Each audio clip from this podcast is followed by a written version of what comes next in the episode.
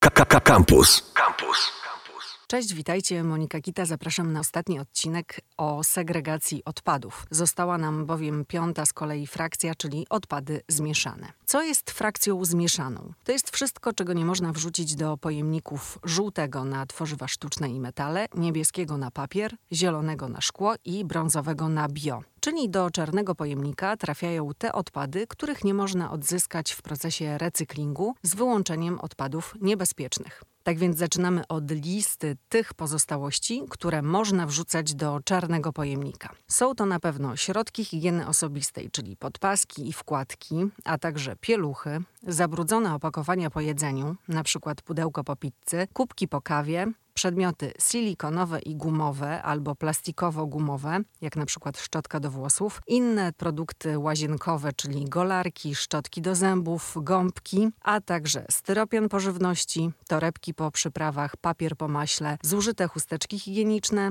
zabrudzone serwetki, ręczniki papierowe oraz paragony, papier faksowy, termiczny, kalkowy, a do tego potłuczone szklanki, kieliszki, kubki, talerze, lusterka. Do zmieszanych powinny też trafić odpady odzwierzęce, czyli mięso, kości, zepsute produkty mleczne, żwirek i odchody zwierząt domowych, ziemia, kamienie, niedopałki papierosów, guma do rzucia, a także maseczki odpowiednio zabezpieczone. Ale są też takie odpady, które nie mogą się znaleźć w czarnym pojemniku na zmieszane. Na przykład ubrania. Nie można ich wrzucać do zwykłego pojemnika, tylko powinny trafiać do kontenerów na tekstylia, a jeśli są w dobrej jakości, polecam oddanie potrzebującym. Są też odpady niebezpieczne, takie jak elektrośmieci, żarówki, świetlówki, tonery, baterie, opakowania po farbie czy przeterminowane leki. To tylko przykłady rzeczy powstających w domu i wymagających specjalnego traktowania. Należy je wyrzucać do odpowiedniego pojemnika w sklepie czy w aptece albo oddać do PSZOK PSZOK, czyli punkt selektywnej zbiórki odpadów komunalnych, który znajduje się w każdej gminie. W Warszawie są dwa PSZOKi. Adresy i godziny otwarcia można znaleźć na stronie internetowej miasta. Polecam też zaglądanie do serwisu segreguj na 5 umwarszawa.pl. Jest tam wyszukiwarka, gdzie można wpisać konkretny rodzaj odpadu i pojawi się odpowiedź, gdzie go wyrzucić. A jeśli nie będzie go w bazie, to zostanie to sprawdzone przez ekspertów i wprowadzone wkrótce. Na stronach internetowych innych miast i gmin powinny także znajdować się materiały informacyjno-edukacyjne dotyczące zasad segregacji odpadów, a jeśli nie ma, to pytajcie urzędników i wymagajcie odpowiedzi, bo to miasto i gmina tworzy i organizuje system gospodarki odpadami dla mieszkańców i zleca odpowiednie usługi firmie odbierającej odpady. Wiecie już, że do czarnych pojemników na odpady zmieszane powinny trafić pozostałości po segregacji, a co się dzieje z nimi po odebraniu ich przez firmę komunalną? Na pewno nie trafiają one od razu na składowisko, bo tak się nazywa obiekt do zorganizowanego deponowania odpadów. Transportuje się je do zakładu zagospodarowania odpadów, tam są ważone, a następnie trafiają do sortowni, gdzie dzielone są na dodatkowe frakcje. Oczywiście ze zmieszanych odpadów można jeszcze wysortować surowce wtórne, ale tylko kilka kilkanaście procent nadaje się do przetworzenia, bo są zanieczyszczone innymi odpadami. Dlatego tak ważne jest prawidłowe segregowanie plastiku, papieru, szkła i bioodpadów, aby można było pozyskiwać z nich jak najwięcej czystego surowca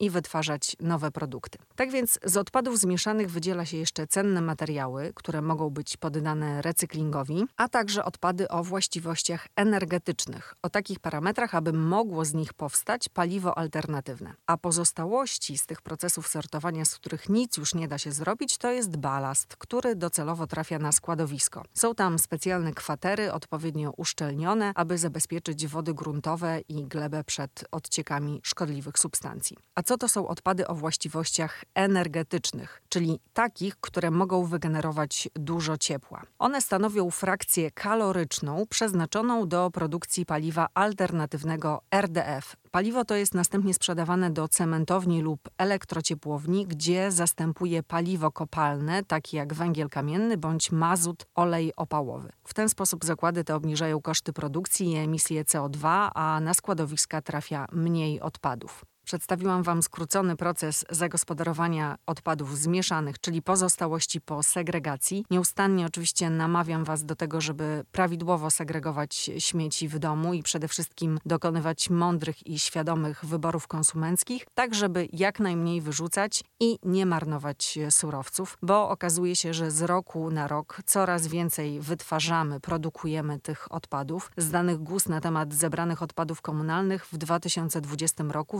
że na jednego Polaka przypada średnio 342 kg śmieci, co oznacza wzrost o 10 kg w porównaniu z rokiem poprzednim i taka jest właśnie tendencja wzrostowa. Z roku na rok kupujemy coraz więcej produktów, tym samym wytwarzamy coraz więcej śmieci. Ważne, żeby je prawidłowo segregować i przekazywać do zagospodarowania, abyśmy nie zostali zasypani przez stertę odpadów. Mam nadzieję, że ekocykl Wam choć trochę w tym pomógł. Internety. Facebook.com ukośnik Radiocampus. Twitter ukośnik Radiocampus. Snapchat ukośnik Radiocampus. Instagram ukośnik Radiocampus.